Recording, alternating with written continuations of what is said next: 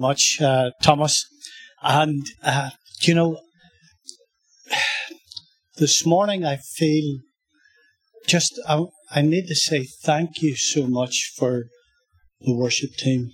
And because they brought us into a place that I need us to get back into again.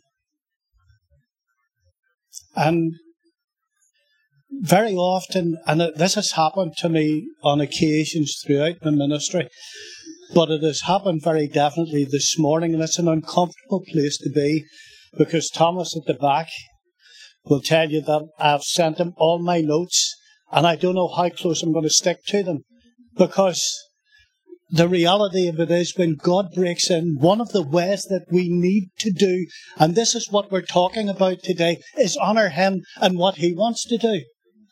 I always remember Wynne Lewis, who later, he opened Carried Off Elan when we just first built it. He came over and he opened it. He was the leader of Elan at the time. And he said this to me. He says, George, when God is wanting to do something, the best way that you can honour Him is to listen to Him. And he said, it happened to me.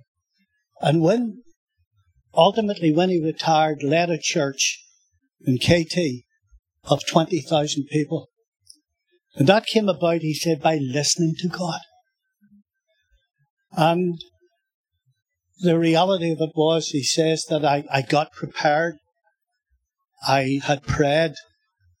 And I knew what the program of events were going to be. That we were going to lead out in worship and we were going to do this. And he says, as I was coming out the door into the auditorium, he says, it just struck me. I says, God, is there anything you would like to do this morning? And God, as clear as anything, said to me, as a matter of fact, Wynne, yes, there is. And suddenly there were things that were downloaded to him. That one young girl was on her way to commit suicide. Her father had committed suicide. Her grandfather had committed suicide. And they had done it in Blackfriars Bridge. And she was on her way. And one of the congregation that were on their way to KT seen her and knew that the distress that she was in and said to her, look, come with me. And when, by listening to God, spoke directly into that girl's life, and she gave her life to Christ. And that not only saved the girl, but saved the generation that was coming afterwards, that would be broken in her life. As we were worshipping, something special happened here this morning. Did you sense it? And God shared with me as I was worshipping and as we were being led in that. And it was this here, what is it that attracts me to you, George? And he said this, hunger. Hunger. The hungrier you are, the more I will manifest myself in your presence. My thoughts went to Isaiah 55, Ho, every one that thirsteth, come ye to the water. He that hath no money, come, buy and eat.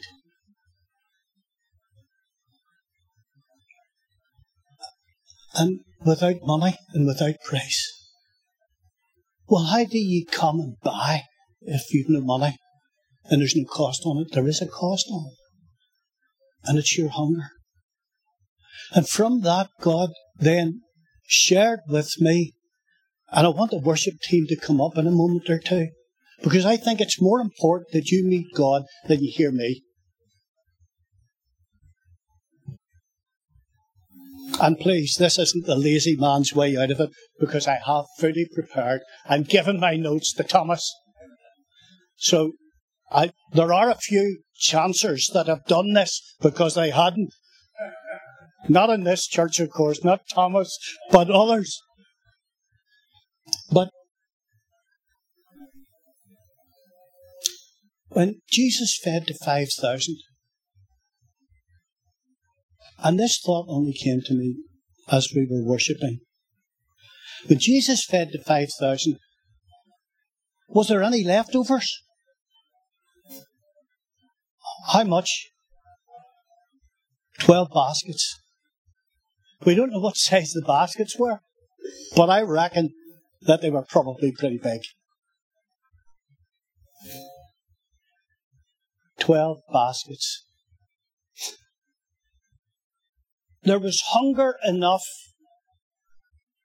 in that group of probably 10 to 15,000 people, because that was only 5,000 men.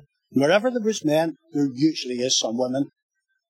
And wherever there are women, there are usually children. So there was hunger enough to attract this presence, but not hunger enough to finish everything that was set before them.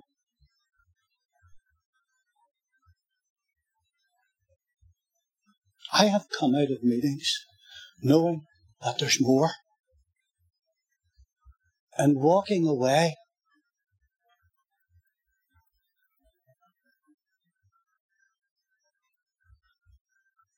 and I think, even from the pre-prayer meeting that we had, God is wanting desperately to break into our lives. You see, if there were 12 baskets on that occasion that were left over, that meant that God had more than what people had appetite for. But he's also this here, God never wastes anything. They didn't send it to the recycle. He was careful to say, now gather everything else up that has not been taken by this group of people. Same thing happened with the feeding of the 4,000. And the thought that came to me this morning was this here, that there is an abundance of stuff that Christ has already in store that has not been taken, and that God says it hasn't went to the recycle, it hasn't been obliterated, it's still here. If you're hungry enough. If you're hungry enough.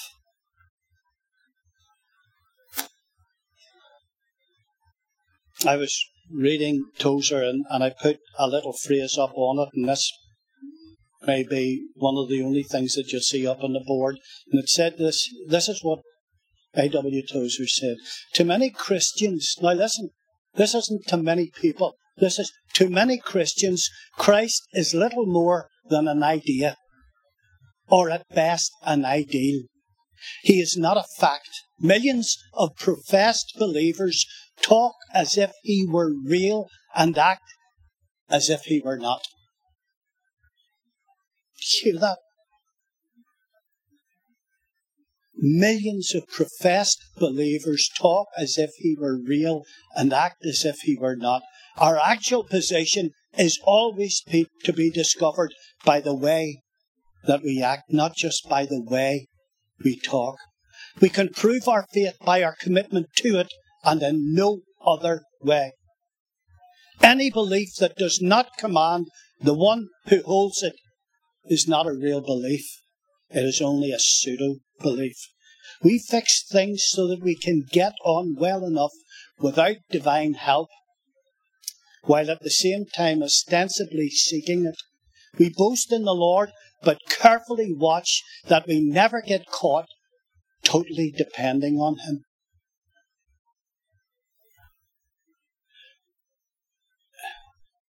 You see, I think the greatest way that we can honor God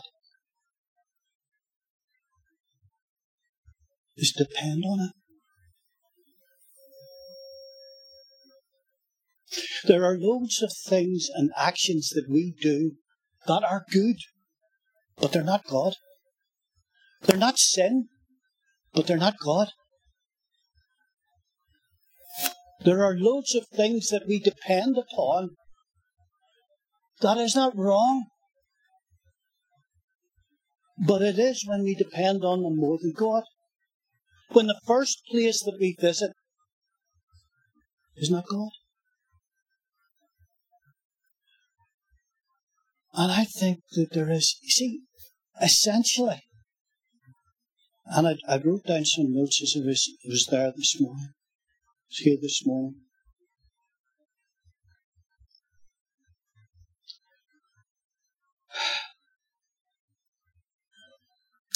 Virtually everyone knows the phrase, actions speak louder than words. The basic idea behind this phrase is that actions speak louder than words as a determinant of behavior and character.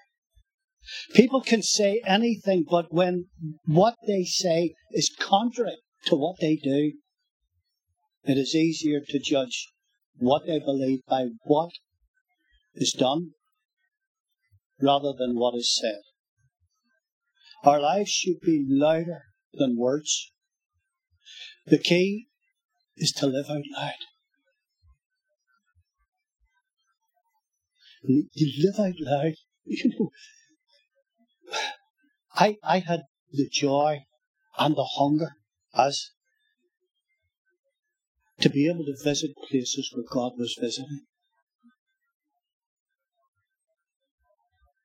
And the hunger was palpable. I remember going to one place where they didn't put up the notice, and this is not, praise God for a bit of quiet, for mothers that are not distracted, great. But in one place, 4- and 5-year-olds were speaking in tongues. Do you know, I got a phone call yesterday from a young chap, young black Zimbabwean, who arrived at my church 12 years ago. And he had sneaked into the country. I didn't know what to do with him. And I remember, and I spoke to a number of people, and most of them said, it's better for him, if he, because he came in through the Republic of Ireland, it's better that if he goes back out that way and goes home and then applies. But we pray for Fungi. Fungi loved the Lord.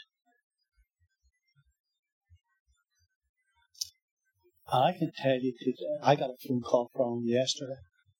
And Fungi has his own accountancy practice now in England. He does my books. And he phoned me up yesterday and he said to me, he still calls me pastor. He says, Pastor. He says, I'm on my way to school. Because they're going to teach Alana, which is one of his children, who says Saxon education. And he says, I opted out of it. But from what my... Now, this is a P1. And he went and he confronted the teacher and he said, I was told that I could opt out of this here. And she said, well, this is just basic. It's scientific. So we are telling 4- and 5-year-olds their body parts, their private body parts. And then next year we'll go on to talking about family. And Fungi says, do you think it would be better to talk about family first than a child knowing about how different they are, girls from boys and stuff like that?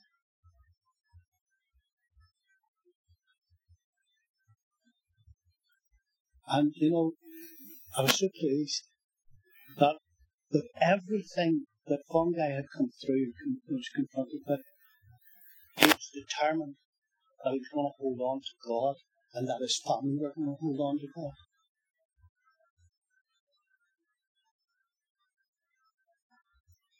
I just feel right. Yeah.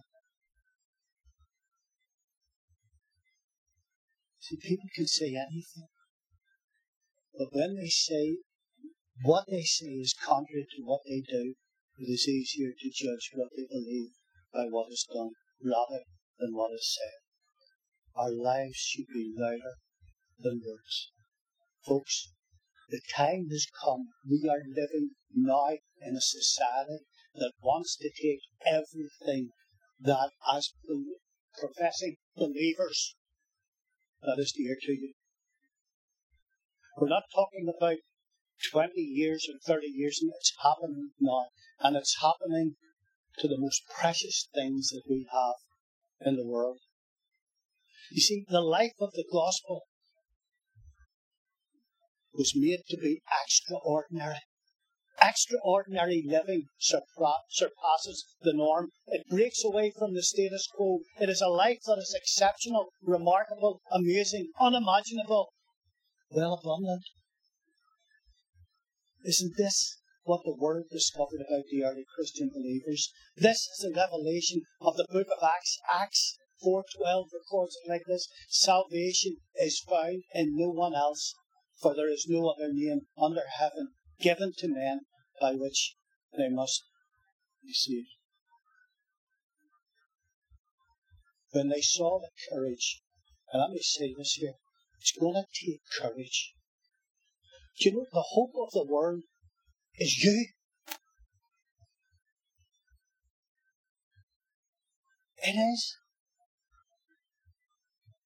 And we need to start living out loud, because we profess in many ways. When they saw the courage of Peter and John and realized they were unschooled and ordinary men, they were astonished and took note that they had been with Jesus. But since they could see the man healed standing with them, there was nothing that they could say. We need to see we are supernatural people that have been taken out of the natural.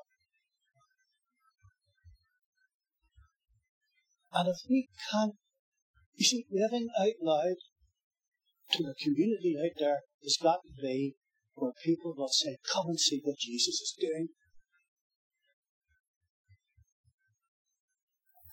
Come and see how people that the National Health had given up on because they'd lost confidence in it, and praise God for parts of it.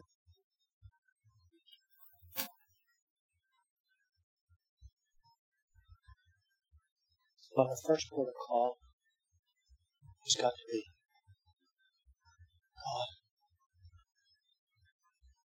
Are you hungry enough? Because there was a vision that was passed around probably about 20 years ago, where someone was caught up to heaven and they were led into a room where there were arms and legs, body parts that were all unclaimed. Diseased livers, diseased bowels, diseased bodies, cancers. Everything that was available.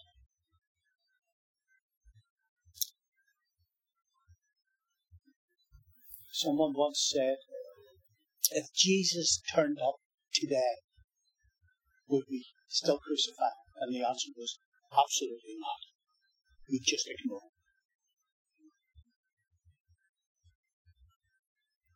You see, even the devil, even Satan, took him seriously because he wanted to get rid of him.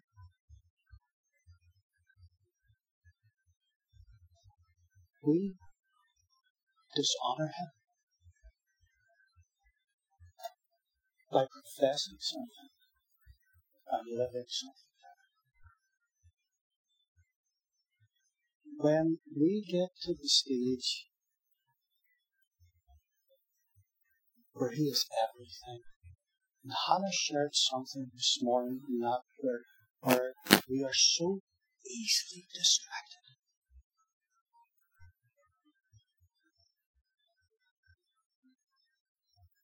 Do you know, it's one of those, and I've been through many of them, Thomas, where you know God wants to break in, but you've been programmed to fulfill. Where you know that God wants to heal, wants to bring peace, wants to bring deliverance, wants to give you a purpose for living, but I found it easier if I was preaching and I was leading the service that I could set that to the side, but when you've invited someone, it's not always smooth.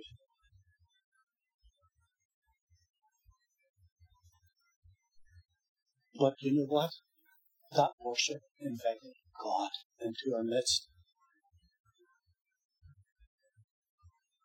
And wherever He establishes His throne, His rule and reign, the psalmist says this, are displayed. In other words, whenever God comes, He takes charge.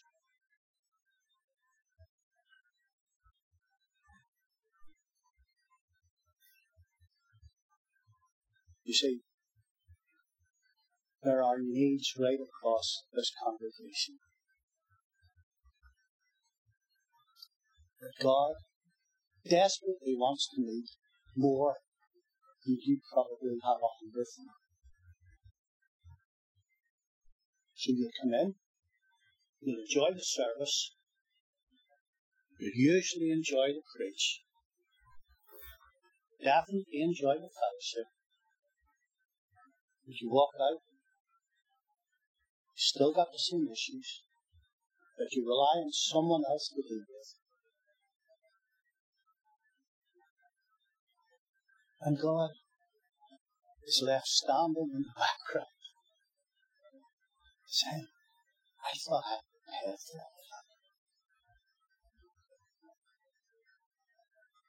that. I thought I had taken care of that.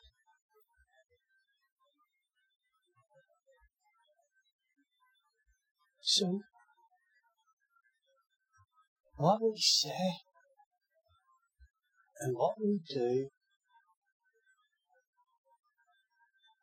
unfortunately, different.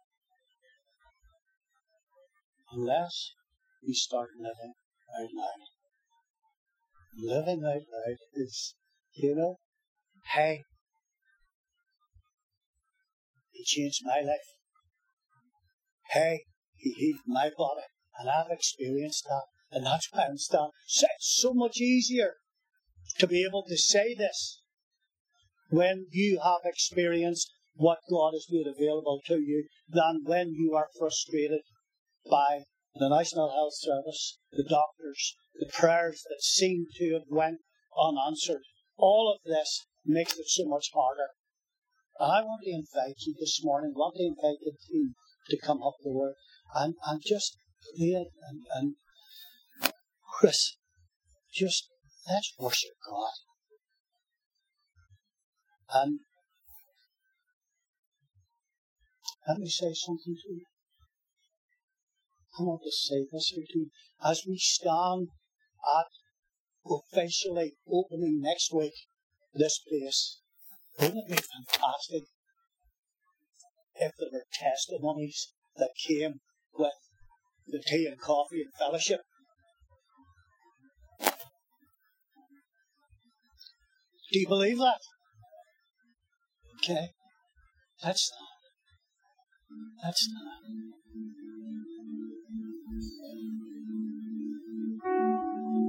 Do you know, what I want you to do this morning,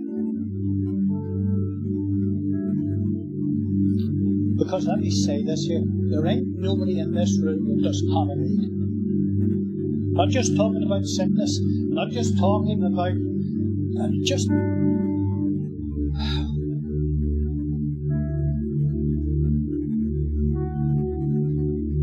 if you don't have a problem, you come up to the front because we need to pray for you to get a problem. Because that's the only way you'll get a miracle in your life. God only delivers miracles where there are problems. You say, God, no thanks, I'm all right. Maybe you just say, whoa, we used to say this here when I was in the group and we went round and people would invite you back and give you cakes and give you, and you know, you just had to, whoa, I've just had enough, thank you. God wants to expand our appetite. When you're not well, you lose your appetite. When you're spiritually not in the place that God wants you to be in, a little is enough. I don't want you to settle for a little. I want you, I don't want to coerce you, but I would love, if you're hungry this morning, for something that you really want God to bring you on. And as we worship this morning, I'm not even, I just want God to break into your life. That's like what Hannah said, we take our eyes off the things, and like Thomas said, we take our eyes off the things that so easily distract us and focus on Him. Do you know what? He will immediately come in. Maybe the need that you think is the biggest and the greatest need in your life isn't the greatest need as far as God's concerned. There are other things that if you get those answered, everything else will follow. If you're hungry this morning, I want you to come out and just stand in front and just worship Him. And just open your life up to Him. I just simply say, God,